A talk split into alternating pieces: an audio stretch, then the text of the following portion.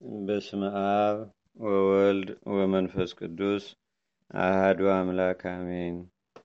አንድ አምላክ በሚሆን በአብ በወልድ በመንፈስ ቅዱስ ስም እናምናለን። በእውነት ልመናውና በረከቱ ለዘላለሙ በአገራችን በኢትዮጵያ በሕዝበ ክርስቲያኑ ሁሉ ላይ ለዘላለሙ አድሮ ይኑርና በመጋቢት 22 ቀን የሚነበብ የሚጸለይ የመላእክት አለቃ የቅዱስ ራኤል ድርሳን ይህ ነው። ከሃዲዎች ወይም ተንኮለኞች የሚሆኑ ሦስት ነገሥታት ነበሩ። ስማቸውም አንደኛው ሳሮግ በደቡብ ክፍል የሚገኝ ሁለተኛውም ናምሩድ በምዕራብ ክፍል የሚገኝ ሦስተኛውም ሰናወር የሚባል በአዜብ ክፍል የሚገኝ ነው። እነዚህም ሦስቱ ነገሥታት በምድር ላይ ነገሱ። ጠላቶቻቸውን ሁሉ ቀጥቅጠው የገዙና ከሥልጣናቸውን በታች ያደረጉ ነበሩ። አንደኛው በደብተራ ሞሎክ ስሙ ሬፋን በሚባል ኮከብ የሚያመልክ፣ ሁለተኛው ሰው በፀሐይ ብርሃን፣ ሦስተኛውም በቤላ አምሳል በተሠራ ድንጋይ የሚሰግድ ነው። ሕዝቡም የታወቁ ጣዖታትን ተሸክመው ይነሳሉ። የጣዖታቱም ስም ዳጎንና ቤል፣ አቴናን፣ አጵሎን፣ አቅማንድሮስና ወሮማርዴዎስ፣ ኤራቅሊስና ፌጎር፣ ሚሳቅና ሲድራቅ ይባላሉ። የጣዖታቱም አገልጋዮች አምላካቸው ጣዖቱ ይቅር እስኪላቸው ድረስ የፈቀዱትን ሁሉ ይለምናሉ። ግማሾቹም አውራስና ናዝሬት፣ አጣሪዮ፣ ሄልያሴፍ፣ ደብራንና ሄልዶዮን እያሉ ስማቸውን በመጥራት ለኮከቡ ስዕል ይሰግዳሉ። ጠንቋዮቹ ወይም ሟርተኞቹ ከሰናአወር ሰዎች ላይ የእግዚአብሔር መቅሰፍት እስኪወገድላቸው ድረስ ይጮዋሉ። ከዚህ በኋላ ውስጧ በወርቅ ቀለም የተጻፈ ቁልፏም በመልአኩ በኡራኤል እጅ የተዘጋ አንዲት ደብዳቤ ከሰማይ ወደ ምድር ወደቀች።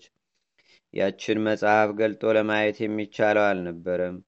የሰናወርና የናምሩድ ሰዎች ሁሉ ገልጠው ለማየት ባለመቻላቸው ግምጃ ቤት ውስጥ አኖሯትና ሶስት ዓመት ከስምንት ወር ተቀመጠች። ከዚህ በኋላ ናምሩድ እግዚአብሔርን ወደማያውቁ ወደ ሰናወርና ወደ ሳሮግ አወዳደቋ በተመሳቀለ ጎዳና ወይም በሜዳ ሆኖ ሳለ መልእክቷ ለማንኛውም ወገን ያልሆነችው ሕዝቡም አግኝተው እንዴት እንዳነሷት መልእክተኛውን ላከ። ሰናወርና ሳሮግ ይህን ነገር ሰምተው እርስ በርሳቸው ይህ ነገር ምንድን ነው? የረቀቀ እጹብ ድንቅ ነው ብለውም ተባባሉ። ሰናወርም ወደ ናምሩድ የዚያችን መጽሐፍ ሁኔታዋንና ማህተሟን እናያዝ ዘንድ ላክልን ሲል ልጆቹን ላከ። ልጆቹም ይህን በነገሩ ጊዜ ያችን መጽሐፍ አሽጎ ለአንድ መልእክተኛ ሰጠው። መልእክተኛውም የሰናወር ሰዎች በዓል አድርገው ዘፈን ከሚዘፍኑባትና ከሚጫወቱባት ቦታ ወስዶ ያችን መጽሐፍ ሰጣቸው። አሕዛብና ሰካሮች ፍላጎታቸው ዘፈን ነውና ይህ ሥራ ግን በደጋግ ሰዎች ዘንድ እንደ ወንጀል የሚቆጠር ነው። ለእኛም በውጭው ብልሆች ወይም ደጋግ ይመስሉናል። ውስጣቸው ግን አመፅና ፍትህ ማጉደል ከንቱ ነገርንም የተመሉ ናቸው። ሰናወርና ሳሮግ ወደ ጥንተ ነገራቸው የተመልሰው ያችን መጽሐፍ አነበቧትና ንጉሥ በሰማይ ላይ እንዳለ ይኸውም የሚነግሰው የብርሃናት ገዢ አብ ሲሆን ወልድም የሚነግሰው ከአብና ከመንፈስ ቅዱስ ጋር መንፈስ ቅዱስም ከአብና ከወልድ ጋር ሆኖ የሚነግስ አለ የምትል ናት። ሦስቱ ነገስታት ጽሑፉን አይተው ልባቸው ተቃጠለ፣ ፊታቸውን ቧጠጡ፣ ጸጉራቸውንም ነጩ። ከዚያም በሐሳባቸው በላያቸው በላያቸው ላይ ንጉሥ ካለ ከእኛ ጋር ሊዋጋ ይችላልን? የሰማዩን ንጉሥ ከቶ ማን ይረዳዋል? እኛኑ የሚያሸንፍ ከሆነ በግልጽ ይግጠመን አሉ። የመንግስቱን ግዛት ቢከቡት አንዱ እንኳን ከእጃችን አያመልጥም። ብናሸንፈውም ይቅርታ እናደርግለትም። ወደ ሀገራቸው ገብተን ማለት ወደ ሰማይ ወጥተን በሀገራቸው ቋንቋ እንጣላቸዋለን፣ እንገድላቸዋለንም ተባባሉ።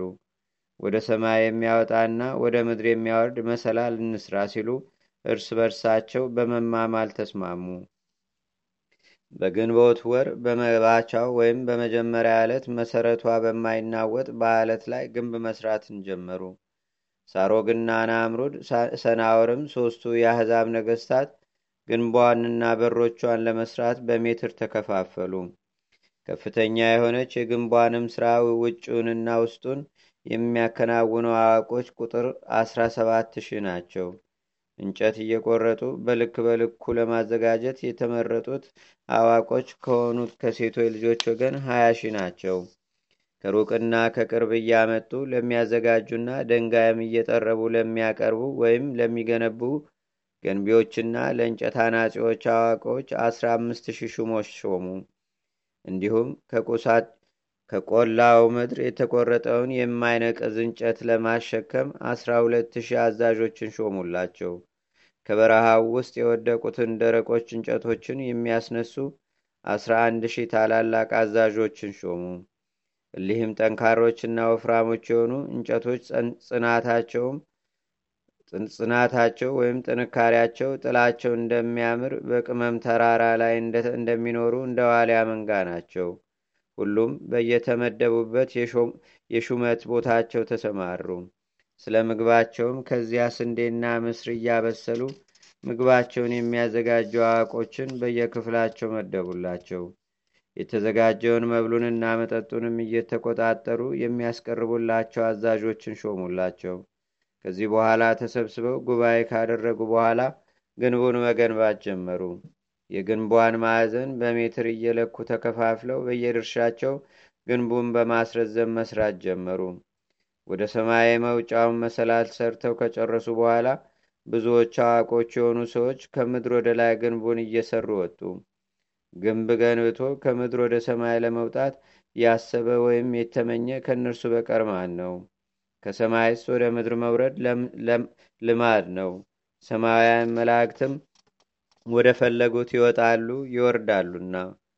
ቀደምት ከሆኑት የእግዚአብሔር መላእክት አንዱ እርሱ ሳጥናኤል የሞራል ድጋፍ ስለሚሰጣቸውና በምክርም ስለሚረዳቸው ልባቸው ደንድኗልና ወይም በትቤት ታጅሯልና የልብ ትቢት እግዚአብሔርን ይቃወመዋል ሲል መጽሐፍ እንደተናገረ የሰናወር ሰዎች በትዕቢታቸው የሰማይን አምላክ ተቃወሙት።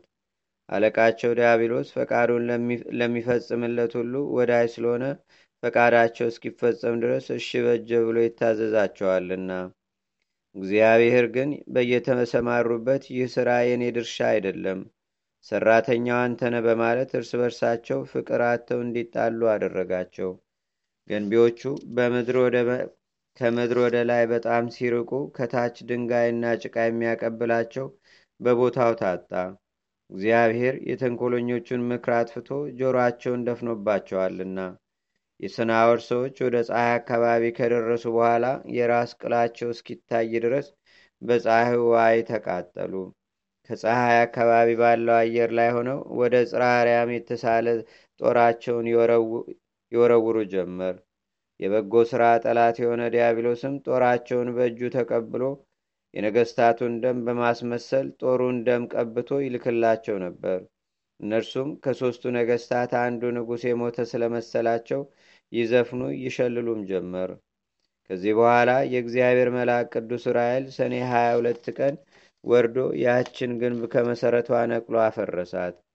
የሰማይና የምድር አምላክ በግንቢቷ ምክንያት በቀልን ስላደረገ ለወሬ ነጋሪ ሰው እስኪጠፋ ድረስ ሰራተኞቿ ወይም አናጺዎቿ፣ ገንቢዎቿና የሰናወር ሰዎች በሙሉ ተደመሰሱ።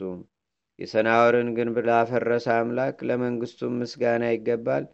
በፍጹም ጠላቶቹ ላይ አምላካዊ ኃይሉን ያሳየን አምላክ እስከ ዘላለሙ ስሙ ከፍ ከፍ ይበል ለዘላለሙ አሜን። የፍጥረት ሁሉ አምላክ የሚሆን አምላካችን አባታችን አዳምን በአርያውና በአምሳሉ አስቀድሞ ሳይፈጥረው ስማቸው የማይታወቅ እልፍ አእላፋት በመቶ ሚሊዮን የሚቆጠሩ መላእክት በየማይረጋቸውና በየሹመታቸው ነበሩ። ሚካኤልና ገብርኤል፣ ሱራፌልና ኪሩቤል በአደባባዩ ቆመው አሸናፊ የሚሆን እግዚአብሔርን ያመሰግኑት ነበር። ስለዚህ እግዚአብሔር እርሱ ይቅርታና ምሕረትን እንደ መውደዱ መጠን ሚካኤልና ገብርኤልም ምሕረትን ለሰው ልጅ ማማለድን ስለሚወዱ ከፍ ከፍ አደረጋቸው። አዳምን ከፈጠረው በኋላ የዘጠና ዘጠኙን ነገደ መላእክት ስማቸውን ገለጠ።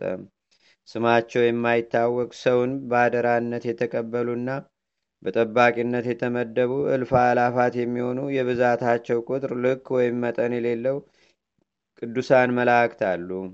ከዚህ በኋላ ኡራኤል በየጊዜው በግልጽ እየተነሳ ለሰው ልጅ ምህረትን ለማሰጠት ዘወትር ስለ እኛ አጥብቆ ይለምናል። የሰማይ መላእክትም ስለ ሰውና ስለ እንስሳት፣ ስለ ፍጥረት ሁሉ ከእግዚአብሔር ዘንድ ሁልጊዜ ምህረትን ይለምናሉ። ሚካኤልም በየዕለቱ ምህረትን ይለምን ዘንድ በኃያሉ አምላክ በስተቀኝ ይቆማል። ገብርኤልም አቤቱ ጌታዬ ሆይ ፍጥረትህን ፈጽመ ይቅርበል እንጂ አታጥፋ፣ ቃል ኪዳንህ ሐሰት አይደለምና ለወዳጅ ለአብርሃምና ለልጁ ለይስሐቅ እንዲሁም ለባለሟል ለሆነ ለያዕቆብም የሰጠኸውን ቃል ኪዳን አስበ ለእነሱ ያደረግከውን ለእነዚህም አድርግላቸው፣ ማራቸው፣ ይቅርም በላቸው እያለ ይማልዳል። በእናትህ በማርያምና በመጥምቁ በዮሐንስ ቅዱሳን በሚሆኑ በመላእክቶች ሁሉ ብለ በመሰቀልህ ኃይል እርዳን። ከፊትህ በምንቆምበትም ጊዜ አቤቱ አታጋልጠን ወይም አታሳፍረን። ዳግመኛ መላእክት ለኃጣን ይቅርታ እስኪደረግላቸው ድረስ ዘወትር እየሰገዱ ይለምናሉ። ይልቁንም ቅዱስ ራኤል ከአንደበቱ ምስጋና አይለይምና የእግዚአብሔር የኃይሉ መልእክተኛ ስለሆነ ልመናን የማያቋርጥ ትጉህ፣ የማያንቀላፋ ጸሎት ከአፉ የማይለይ በመሆኑ ከእግዚአብሔር ዘንድ ለማማለድ ሌት ተቀን ይለምናል። ሁሉን የሚገዛ እግዚአብሔር የኡራኤል አምላክ ይቅር በለኝ ብሎ አንዲት ቃል ቢናገር በራሱ ላይ አክሊልን አቀዳጀዋለሁ፣ ዕድሜውም አጭር ቢሆን አስረዝምለታለሁ ብሏልና። ከሞተም በኋላ ባሕረ እሳትን አሻግሬ ዓይን ያላየውን ጆሮ ያልሰማውን የጻድቃን ነፍሳት ከሚያድሩበት ከዚያ በሕይወት አገር አኖረዋለሁ። ትሕትናውንና በቅንነት ለመልእክቱ ታዛዥ መሆኑን አይቶ እርሱ የእውነት ፈራጅ ጌታ በዚህ ይወደዋልና። ቅዱስ ዑራኤል የቅዱሳንን ሁሉ ጸሎትና መሥዋዕትን ለማሳረግ በጌታችን ዙፋን ፊት ሌት ተቀን ይቆማል። ዳግመኛም ሁሉን የሚገዛ እግዚአብሔር ተስፋ የሌላት አጠት የሆነች ነፍስ የዑራኤል አምላክ ይቅር በለኝ ብትለኝ ከገሃነም እሳት አውጥቼ በእረፍት ቦታ እስከ ዘላለሙ ድረስ አሳርፋታለሁ አለ። የሰማይ መላእክት ሁሉ ይህን ቃል ሰምተው ተባብረው በአንድ ቃል አቤቱ አንተ ጌታችን ሆይ መዓትህ የራቀ ምሕረትህ የበዛ እውነተኛ የቅርባይ ቸርነህና ቸርነህ አሉና ወደ ልመናቸው ተመለሱ። ጌታቸውን ባዩት ጊዜም የመለኮቱ ነበልባል ስላንጸባረቀባቸው እንደ ኪሩቤል በመፍራትና በመንቀጥቀጥ አንገታቸውን ወደ ታች አዘነበሉ። አሸናፊ እግዚአብሔር ምስጋና በሰማይና በምድር ፈጽሞ የመላ እጹብ ድንቅ ነው እያሉም አመሰገኑት። ዳግመኛም ጌታቸውን ያዩት ዘንድ ወደ ላይ አቃንተው ሳለ ከፍርሃታቸው የተነሳ የእሳትነት ተፈጥሯቸው በእርሱ ፊት እንደ ውሃ የተፈጥሮ ባህሪ ሆነ። ከዚህ በኋላ መላእክት ሁሉ በአምላካችን ፊት የሚቆም የለም፣ ባህሪው እሳትና እውነተኛ ብርሃን ስለሆነ እናየው ዘንድ አይቻለንም ሲሉ አደነቁ። የመላእክት እሳትነት ግን በጥንተ ተፈጥሯቸው ሌላ ስለሆነ በጌታችን ፊት እንደ ውሃ ነው። ይህ ለሰሚ አስደናቂ የሆነ እጹብ ድንቅ ነው። እሱ አምላክ እሳትና ብርሃን ነው። ሕይወት የሆነ የሰማይ እሳት ሲሆን እንዲሁም ምሳሌ የሌለው የምድር እሳትና ብርሃን ነው። መላእክት ሁሉ በአንድነት የመለኮትነቱን ህልውና ወይም አኗኗር አናኗርና ጥንታዊ የሆነ የሦስትነቱን አካላት ስለገለጽን ለአብ ለወልድ ለመንፈስ ቅዱስ ምስጋና ይገባል አሉ። ምስጋናን የተመሉና ሁለንተናቸው ግሩማን የሆኑ እነርሱ ለየራሳቸው ሊታዩ አይቻልም። ዘወትር ለሚያዩቸውም አይኖች ግሩማን የሚያስፈሩ ናቸው። የእግዚአብሔር ልዩ መልእክተኛ የሆነ ዑራኤልም የአይን ቅንድብ የሚርገበገበውን ያህል እንኳን ሳይቆይ በየጊዜው ምስጋና ለማቅረብ አያርፍም። የእግዚአብሔር የኃይሉ መልእክተኛ ዑራኤል ከሚካኤልና ከገብርኤል ከሱራፌልና ከኪሩቤል ጋር የተሾመ በመሆኑም በአንድ ቃል እያመሰገነ እየዘመረ ለዘላለሙ ይኖራል። የቅዱስ ዑራኤል ሰላሙና በረከቱ በአገራችን በኢትዮጵያ በሕዝበ ክርስቲያኑ ሁሉ ላይ ለዘላለሙ አድሮ ይኑር፣ አሜን። ከእመቤታችን ከቅድስት ድንግል ማርያም ሥጋ ለብሶ ሰው የሆነ ጌታችንና አምላካችን መድኃኒታችን ኢየሱስ ክርስቶስ በተሰቀለ ጊዜ ፀሐይ ጨለመ፣ ጨረቃም ደም መሰለ፣ ከዋክብትም ከሰማይ ወደ ምድር ወደቁ። መላእክትም ጌታችን ወደ ተሰቀለበት ቦታ ከሰማይ ወርደው ለተከበረ መስቀሉ ሰገዱለት። ብዙዎች የሰዎች ነፍሳት ከመቃብራቸው ተነስተው የጌታችንን ሞት ባዩ ጊዜ አቤቱ ጌታችን ሆይ ሁላችን ዛሬም ቢሆን ለዘወትር ለመስቀልህ እንሰግዳለን እያሉ ፈጽመው አለቀሱ። መላእክትም በመፍራትና በመንቀጥቀጥ ከእግረ መስቀሉ በታች ክንፋቸውን ዘርግተው በምድር ላይ ተነጠፉ። ያን ጊዜ መልአኩ ቅዱስ ራኤል ሰይፉን መዞ መጣና ምድሪቷን ሊያጠፋት ቢወድም የአብ ምሕረቱ የወልድ ትዕግስቱ የመንፈስ ቅዱስ ቸርነቱ ከለከለችው። ይህ የተሰቀለው አምላኩና የፍጥረቱ ሁሉ አምላክ በመሆኑ ይህን ዓለም ለማጥፋት ተቆጣ ወይም በቁጣ ተነሳ። ቅዱስ ዑራኤል ማለት ይቅርባይ ትዕግስተኛም፣ ሚካኤል ማለት ድንቅ ነገር፣ ገብርኤል ማለት የእግዚአብሔር ልጅ ማለት ነው። የሰማይ መላእክት ሁሉ ከምድር እስከ ሰማይ ክንፋቸውን ዘርግተው በመፍራትና በመንቀጥቀጥ የመስቀሉን አካባቢ ወይም ዙሪያ በውስጡም በውጭም ክንፍ ለክንፍ ተገጥመው መሏት። የአይሁድን ስድብና ውርደትን የታገሰ ስለ ሰው ፍቅር ለእኛ ብሎ የታመመና የሞተ በጌታችን መስቀል ፊት መላእክት ወደ ኋላቸው ወደቁ። ስድስት ሰዓት በሆነ ጊዜም ፀሐይ ጨለመ፣ ጨረቃም ደም መሰለ፣ ከዋክብትም ከቦታቸው ወደቁ። የአይሁድን ፋሲካ ጨለማ ሆነ። ከዚህ በኋላ ሆምጣጣ ከሐሞት ጋር ባጠጡት ቢያጠጡት ቀምሶ እንቢ አለ። ኤሎሄ ኤሎሄ አለ። ትርጓሜውም አምላኬ አምላኬ ለምን ተውኸኝ ማለት ነው። ከቀኑ ስድስት ሰዓት በሆነ ጊዜ አባቱ የልጁን ጩኸት ሰምቶ ሕሊናው ራራ። በልጁ ምክንያት ይህችን ዓለም ሊያጠፋት ወደደ። ዳግመኛም አባቶ ይህን ሥራ የሚሰሩት ባለማወቅ ስለሆነ ይቅር በላቸው እያለ ወደ አባቱ ወደ እግዚአብሔር አብ ጸለየ ወይም ለመነ። ይህንም በመናገሩ ከአይሁድ ወገን ጥቂቶች አመኑበት። ዘጠኝ ሰዓት በሆነም ጊዜ ኢየሱስ በቃሉ ጮህና ነፍሱን ከስጋው ለያት። ያን ጊዜ አምስት መቶ ባልደረቦች የተባሉት ምውታን ከመቃብራቸው ተነስተው አምላክነቱን መሰከሩለት። አላፍ መላእክት ይጋርዱለታል። ሚካኤልና ገብርኤል፣ ኡራኤልና ሩፋኤል ስለ ሰው ልጅ ምህረትን እየለመኑ ይሰግዱለታል። ወልድ ዋህድ ከመቤታችን ከቅድስት ድንግል ማርያም ሰውነቷን አንጽቶ ስጋዋን ቀድሶ የለበሰውን ስጋ እንዳይዳስሱ የሚርዱና የሚንቀጠቀጡ አይናቸው ብዙ ክንፋቸው ስድስት የሆኑ ሱራፌል ኪሩቤል በሚያምር መዝሙር እየዘመሩ አንድ ገዢ ለሆነ ለሶስትነቱ ሰገዱ። ከመቤታችን ከቅድስት ድንግል ማርያም በለበሰው ስጋ ታመመ፣ ሞተ። በመቃብርም ውስጥ ሶስት ቀንና ሶስት ሌሊት አደረ። ፀሐይ ከመግባቷ ወይም ከመጥለቋ በፊት ከአይሁድ ወገን የሚሆን አንድ ወታደር መጥቶ ቀኝ ጎኑን በጦር ወጋውና ስለ አዳም ጥምቀትና ስለ ሁላችን ሕይወት ከቀኝ ጎኑ ደምና ውሃ ፈሰሰ።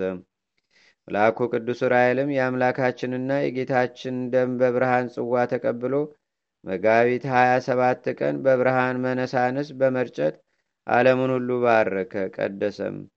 የፍጥረት ሁሉ አምላክ ለሆነ ፈጣሪያችን ዛሬም ዘውትርም እስከ ነፍስ ቅታ ድረስ ከዚያም በኋላ ለዘላለሙ ለእርሱ ምስጋና ይገባል፣ ለዘላለሙ አሜን።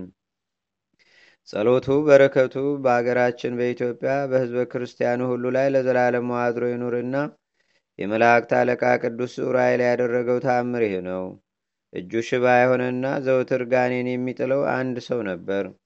ከዕለታት በአንድ ቀንም ኤጲስቆጶሱ ደክሲዎስ በተጨማሪ ያከበረው ሌላ በዓል በተጨማሪ ያከበረው ሌላ በዓል ስለነበረ በመላእክት አለቃ በቅዱስ ራኤል በዓል ቀን አምላክን የወለደች እመቤታችን ወደ ድንግል ማርያም ቤተ ክርስቲያን ሂዶ ገባና ያ በሽተኛ ከቅዱስ ራኤል ስል በታች በጉልበቱ ተንበርክኮ እየሰገደ ስለ በሽታውና ስለ ድካሙ ብዛት በጣም ያለቅስ ጀመር።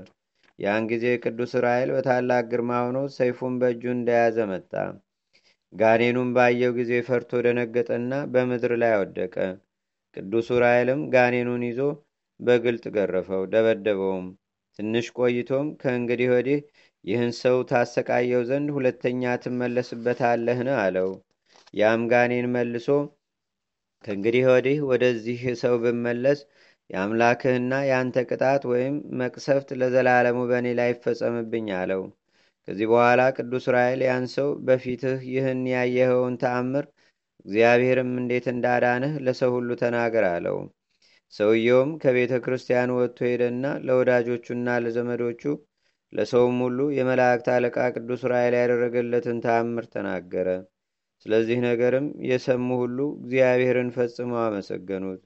ከዚህ በኋላ ይኸው ሰው በመላ ዘመኑ በመላ ዘመኑ ሁሉ የመላእክት አለቃ የቅዱስ ዑራኤልን ቤተ ክርስቲያን ደስ እያለው ሲያገለግል ኖረ። ለእግዚአብሔርና ለእናቱም ለድንግል ማርያም ለዘላለም ክብር ምስጋና ይሁን፣ አሜን። የመልአኩ የቅዱስ ዑራኤል ጸሎቱና ረዳትነቱ ለዘላለሙ በአገራችን በኢትዮጵያ በሕዝበ ክርስቲያኑ ሁሉ ላይ ለዘላለሙ አድሮ ይኑር፣ አሜን። ጌታችንና አምላካችን መድኃኒታችን ኢየሱስ ክርስቶስ ሆይ ከብልጽግናቸው ብዛት የተነሳ ብዙ ካገቡት ይልቅ የድሃይቱን አነስተኛ መባ እንደተቀበልክ ለሁልጊዜም የሚያገለግሉ ኃይላት መላእክትን እያሳሰብን በችግራችን ጊዜ የምናቀርብልህን ምስጋና ተቀበል። ቅዱሳን ነቢያት፣ የወንጌል ሰባኪያን ሐዋርያት፣ ሰማዕታትና ጻድቃን፣ ትጉሃን መላእክትና ፍጹማን ደናግል እንዲሁም ደጋጎች መነኮሳት ሆይ ልጅ አዋቂ ሳይለይ የምንሰበሰብባትን ይህችን የጉባኤ ቦታ አባርኩ። ይህን መጽሐፍ ወረቀቱን አዘጋጅቶ ብራና ደምጾ ብዕር ቀርጾ የጻፈውና ያጻፈውን ወይም በማኅተም ያሳተመውን ከግዕዝ ወደ አማርኛም የተረጎመውን ቃለ ንባቡን በእርጋታ መንፈስና በተመስጦ ሕሊና የሰማውን ያዳመጠውን በደለኛና ሁሉን በአማላጅነቷ የምታስምር በጌታችንና በአምላካችን በመድኃኒታችን በኢየሱስ ክርስቶስ እናቱ በሁለት ወገን ድንግል በሆነች በእመቤታችን በቅድስተ ቅዱሳን በድንግል ማርያም ጸሎት ጌታችንና አምላካችን መድኃኒታችን ኢየሱስ ክርስቶስ የሁላችንም ኃጢአት ይቅር ይበለን ለዘላለሙ አሜን። አቡነ ዘበሰማያት